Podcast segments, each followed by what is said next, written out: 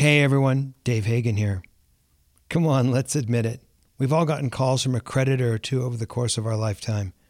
Whether it's a car payment that got lost in the mail, or a disputed charge we really didn't feel we should have to pay, or maybe even we're in a really bad financial situation, I'll bet that everyone listening has had at least one credit call. The callers are professionals. How do we deal with them? That's today on the Financial Wellness Podcast.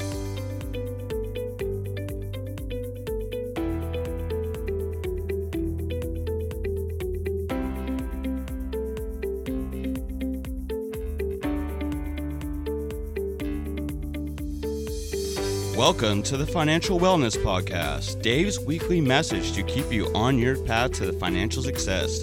Here is your host, financial problem solver and talk show host, Dave Hagan. Hey, thanks, Nick. Now, I want to talk about 16 different thoughts or tips on how to deal with creditor calls today. Now, please understand that these tips apply to most creditors that an individual might have. It doesn't apply to government taxing authorities, and it, it doesn't apply to like the collection of student loans or bad checks, or if a creditor's filed a lawsuit. Those types of creditors have a different bag of rights. If a lawsuit's filed, we recommend that you immediately consult with an attorney. But if you got some debt to a general unsecured creditor, credit cards, personal loans, that kind of thing, that's what we're talking about here today. That said, How's it best to deal with collection calls? Well, I've got a few ideas. Number one, know the score. Perhaps the biggest way you can even the score when dealing with creditors is to realize that all they can do is call you or ultimately sue you. Frankly, it's a game. They have rules they must follow. You have rules you're supposed to follow.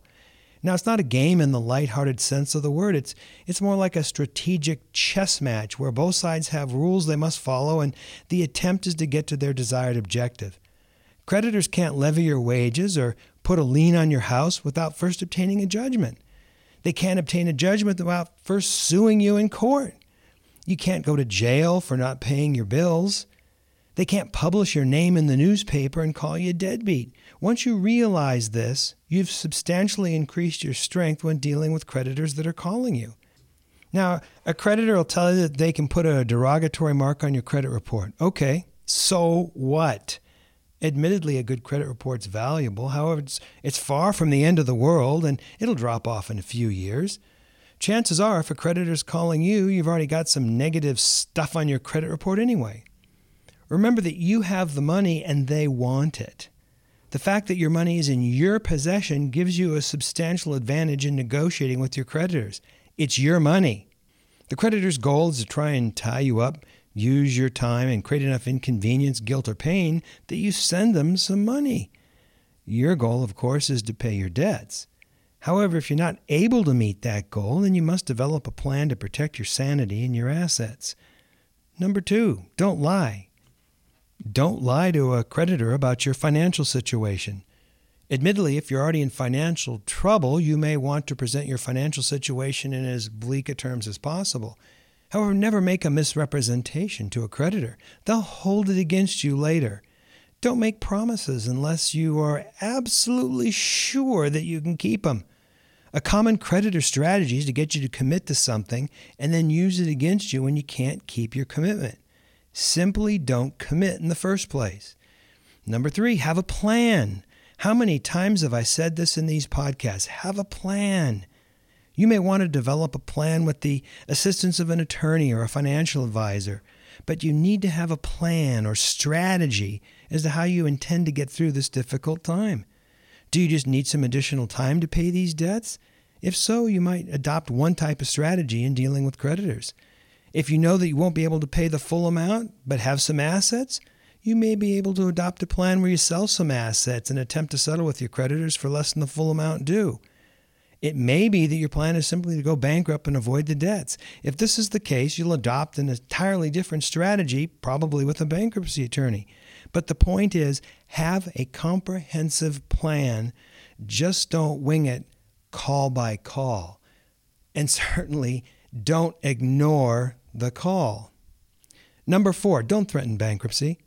Bill collectors are threatened with bankruptcy in almost every call they make. A threat of bankruptcy is almost like a boy who keeps calling wolf. Don't mention bankruptcy unless you're fully prepared to go through with it. However, if bankruptcy is a legitimate option, uh, tell the creditor that you're exploring it. If they ask you if filing a bankruptcy is a consideration, admit it as it may give you some leverage, don't threaten it if you're not fully prepared to go through with it. Number five, never tell a collector where you bank or work. I don't know, is this obvious? But you should never do that. Never send a creditor a check or draft directly from your bank. If you do, the creditor will know exactly where you work and bank and, and then be able to go directly after your money if they ever obtain a judgment against you. If you make a payment to a creditor, get a draft from another bank, get a cashier's check. If a creditor asks where you work, simply decline to answer. Don't feel guilty about not giving them this information. They'll use it against you later if they can. You don't have to answer the question. Why make things easier for them if they sue and get a judgment? Number six, avoid responding to the pressure of urgency. Bill collectors will attempt to get you to take some action based upon a perceived urgency. Resist these types of pressures. Never send post dated checks to any creditor. They may deposit them early, causing you problems with the bank. If you later decide not to make the check good, they'll attempt to use that against you. If the check bounces, you may have liability for writing a bad check. Never allow a creditor to take money directly out of your checking account. I see this often. Don't do it. It's usually unnecessary to send money via overnight mail. Explain to the creditor that you'd rather have the charges for the overnight mail go to them rather than spending on an overnight mail source. They'll try to get you to send the money right away because they don't want you to change your mind. Resist the urgency pressure. Number seven, never cash advance. Never, never cash advance. If you pay on one account with a charge against another and you later need to file for protection of bankruptcy, the creditor upon which the most recent charge was placed may ask that the debt be declared non dischargeable as it was incurred at a time when you were in a financial problem. This is called bankruptcy fraud.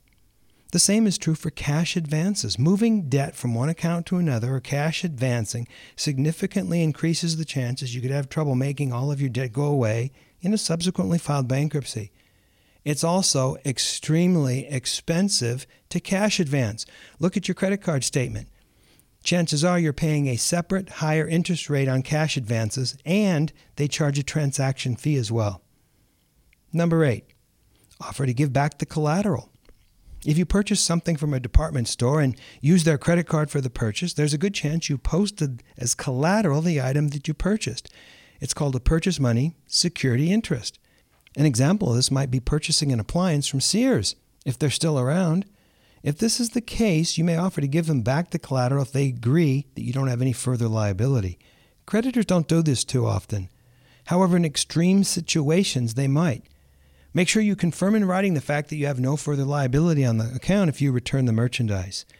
If you do make this agreement, they could later sue you for the difference between the balance on the account and the value of the collateral that was returned. Make sure you commit this to writing. Number nine, get a discount for cash. If you're offering to settle your accounts and they're significantly past due, you get a much better deal if you offer a one time lump sum payment. If you can pay in one lump sum, creditors will generally accept uh, 30 to 80% of the total amount due. While creditors may vary on the amount which they'll accept, we found that the average cash settle amount for a pot of debt, a group of creditors, hmm, about 60%. If you're asking for payments, we found that creditors will usually want a much higher percentage on their account, typically 90% or more. Creditors won't give you a cash or lump sum settlement and then give you payments. It's usually got to be one or the other. Number 10, get the interest waived. Now, a lot of times when you're talking with the creditor and you're going to start negotiating with them, the first thing they're going to do is take the principal amount due plus the interest that's accrued plus the costs that have accrued, and then they add that together, and that's the top end number that they're starting with. You need to make sure that you get them to waive that or take that off and that you're negotiating from the principal amount. That's the actual dollars that are actually due. Again, these are little tricks. Don't fall into these little tricks. Don't get trapped. Negotiate from the principal amount that's due. Number 11, Don't allow abusive collection tactics. Now, there's federal and state law that really regulates what people can do. They can't take threats of actions which they're not entitled to take. They can't threaten to send you to jail. They can't say that they're going to sue you if they don't have any intention to do that. No one should ever use obscenity in any of their calls. They can't make multiple calls to harass you. They can't call late at night or early in the morning. There's all sorts of things that they can't do. If you have a problem with this like this with a creditor, Go to the internet, get a list of all the things that they can't do, and you send them a letter stating that under federal law, you don't wish for them to contact you anymore. At that point, they can't even contact you. And if they persist, then you can sue them for damages. You can even do this without an attorney because you can take them to small claims court. Number 12, put someone else on the phone. If a creditor's giving you a hard time or they're being abusive, tell them, hey, I'm going to have someone sit on the line with us just to hear what's going on and to monitor what's going on. This makes the creditor really behave a lot better, and it has a second voice on your end of the line, gives you a little bit of assurance and power as you're talking with the creditor.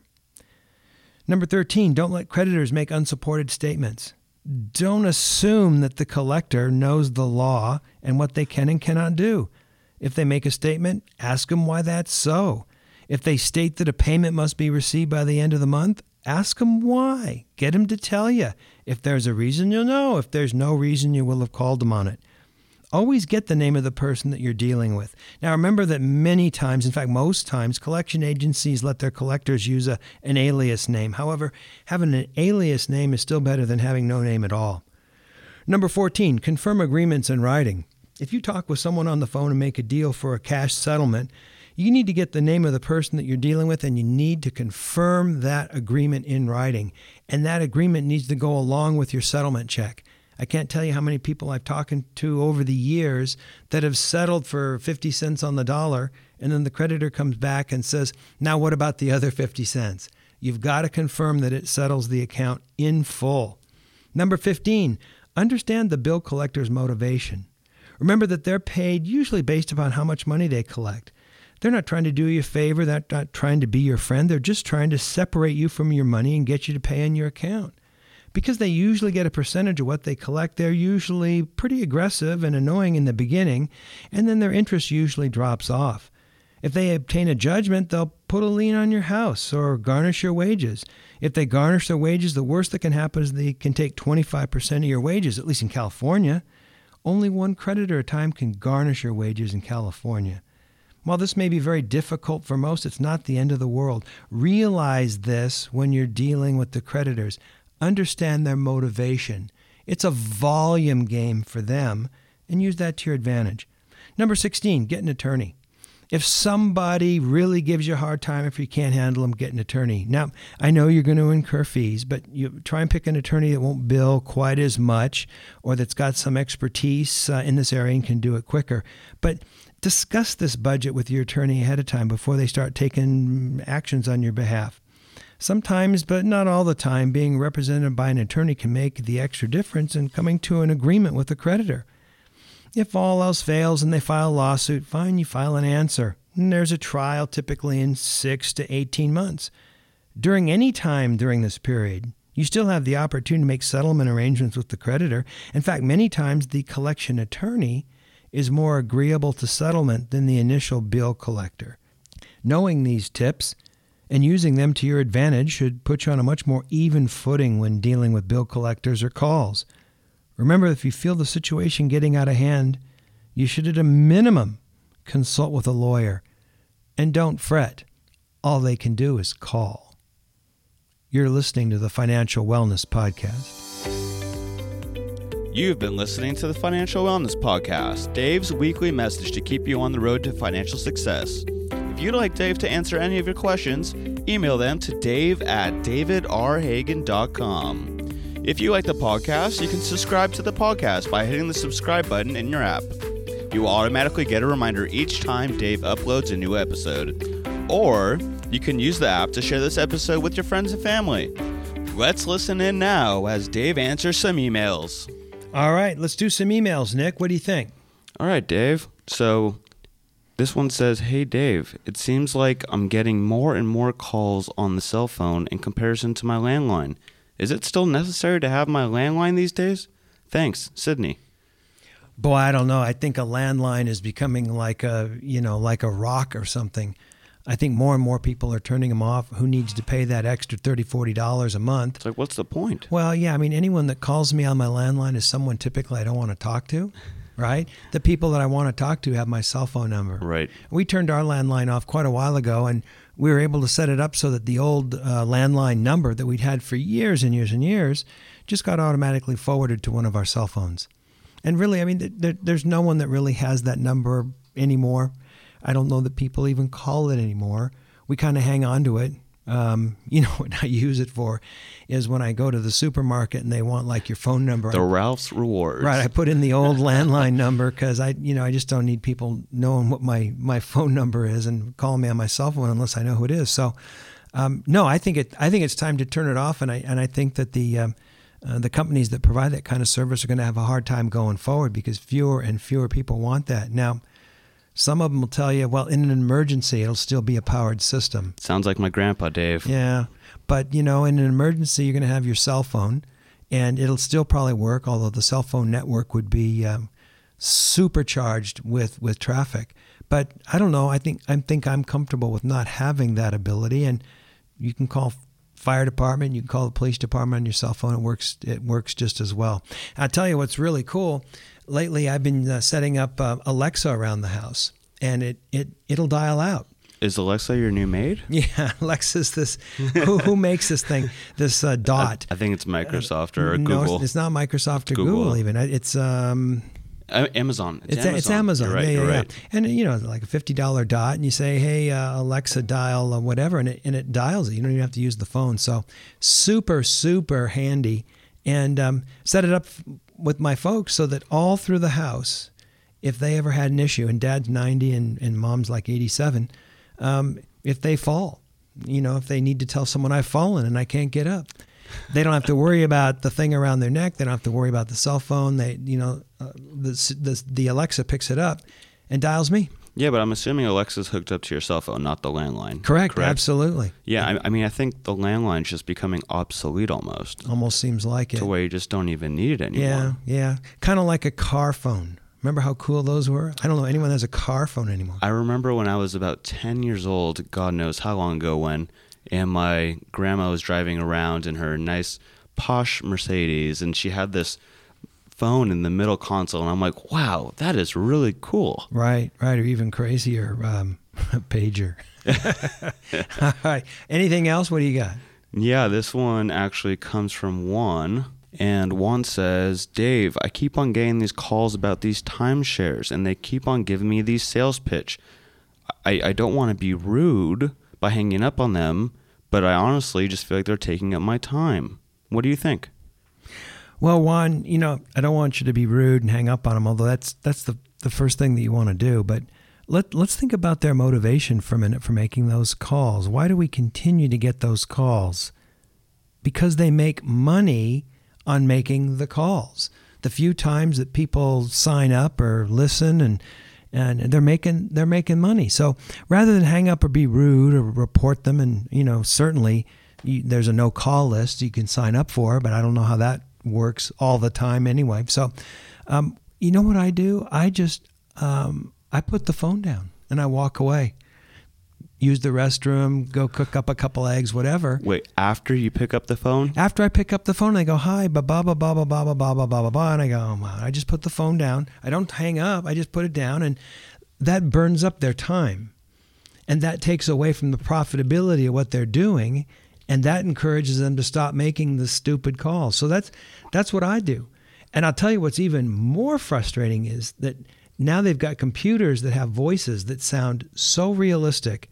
Sometimes you're not sure whether you're talking to a machine or a, a, person. And sometimes I'll go, Is this a person? Is this a person? And they keep going, Is this a person? And you go, Wow, this is really an insistent and rude person, or it's a computer. So I just, I, I put it, you know, I just put it down. I just don't want to deal with that. Um, but I think that discourages them from making the calls because if their calling sequence slows down, the profitability will go down, and maybe it'll go down so much that they'll stop making those calls. Or, or maybe they'll just put down a personal note. Do not call this person. He will waste your time. yeah, really. You know, I mean, I've I've had calls where you know I I tried saying rude stuff, or I, I tried to you know question them or query them, or you know engage them or whatever, and it just never it never worked. They they do this for a living. The, when you get the live calls, so I just put it down, and you know if I pick it back up and they're still talking, I go, oh, I'm sorry, I. Uh, you know, I went out in the backyard to check the view, Right. and now I'm back. Uh, what? What? Um, you know, I mean, you don't want to spend a lot of your time engaging them either, but that's why I think just setting it down, let them talk it out, and they they always hang up. Yeah, and I mean, th- and this is just me personally. If I don't know the number that's calling me, I just don't pick it up. If it's someone important, if it's someone who needs a call back, they'll leave a message. Yeah. I have a little different mindset because if I don't recognize the number, I go, oh my goodness, maybe that's Ed McMahon and I've won a million dollars. You never know. It's a, it's that that excitement of you know something unexpected happening. The unknown. Yeah, yeah. But you you just soon not deal with it at all. So everyone's got their own different approach. Yeah. But that that's what I do. I just set the phone down. All right, Dave. I think that's uh, about it for today. All right, well, let's wrap it up. Thank you, everyone, for listening. Keep coming back. If you want to uh, send us an email, the email address is at the end of the podcast today, and uh, we'd love to keep responding to your, your emails. This is Dave Hagan, and you've been listening to the Financial Wellness Podcast. You've been listening to the Financial Wellness Podcast, Dave's weekly message to keep you on the road to financial success. If you'd like Dave to answer any of your questions, email them to dave at davidrhagan.com. Until next week, this is your announcer, Nick Appel, wishing you every financial success.